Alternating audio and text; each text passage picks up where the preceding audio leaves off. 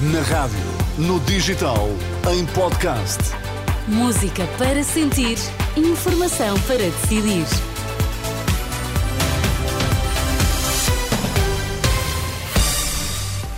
Vamos às notícias das duas. Vítor, quais são agora os temas em destaque? Operação Pretoriano. Detidos começam a ser ouvidos esta tarde em tribunal. A CNA assegura não ter participado na negociação do pacote de apoio à agricultura. As notícias na Renascença. Informação para decidir com Vítor Mesquita.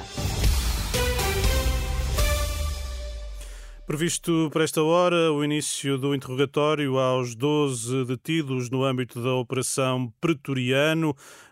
Entre os detidos está o líder da claque Super Dragões, Fernando Madureira.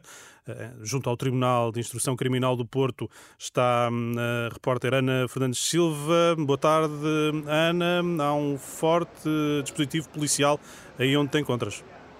Boa tarde, Vitor. É verdade, há aqui um forte aparato policial para aquele que vai ser o primeiro interrogatório dos 12 arguídos. Tal como disseste, a sessão estava prevista ter início a esta hora, às duas da tarde, mas ainda nenhum dos detidos deu entrada aqui no Tribunal de Instrução Criminal.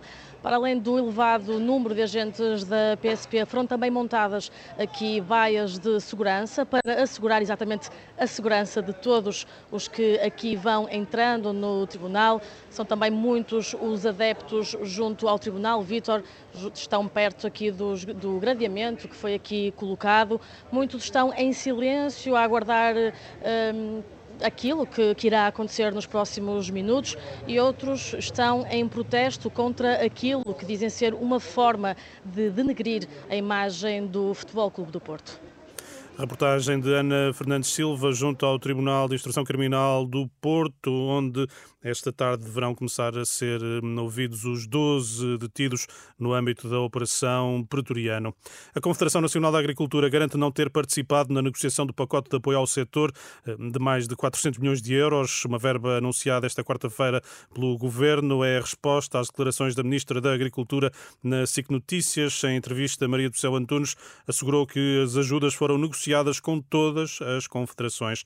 Em comunicado, a CNA adianta que só tomou conhecimento das medidas após o anúncio. Na entrevista, a Ministra da Agricultura reafirmou a garantia deixada na apresentação dos apoios. Haverá uma redução no gasóleo agrícola já a partir do início da próxima semana. A Ministra reconhece que o setor atravessa momentos difíceis. Ora, prosseguem os protestos dos agricultores. Segundo a organização, não tem data para terminar.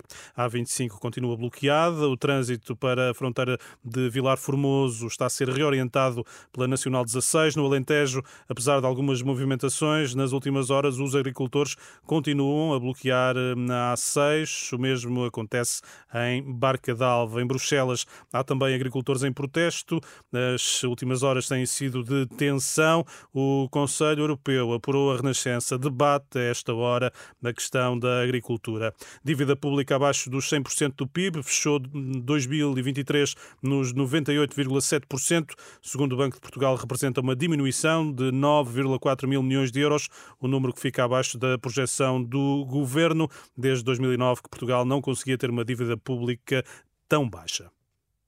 Vitor, eh, voltas às duas, não é? Com mais Isso notícias. Mesmo. Até lá, a informação, claro que está sempre a ser atualizada, quer no site, quer na aplicação da Renascença. Até já.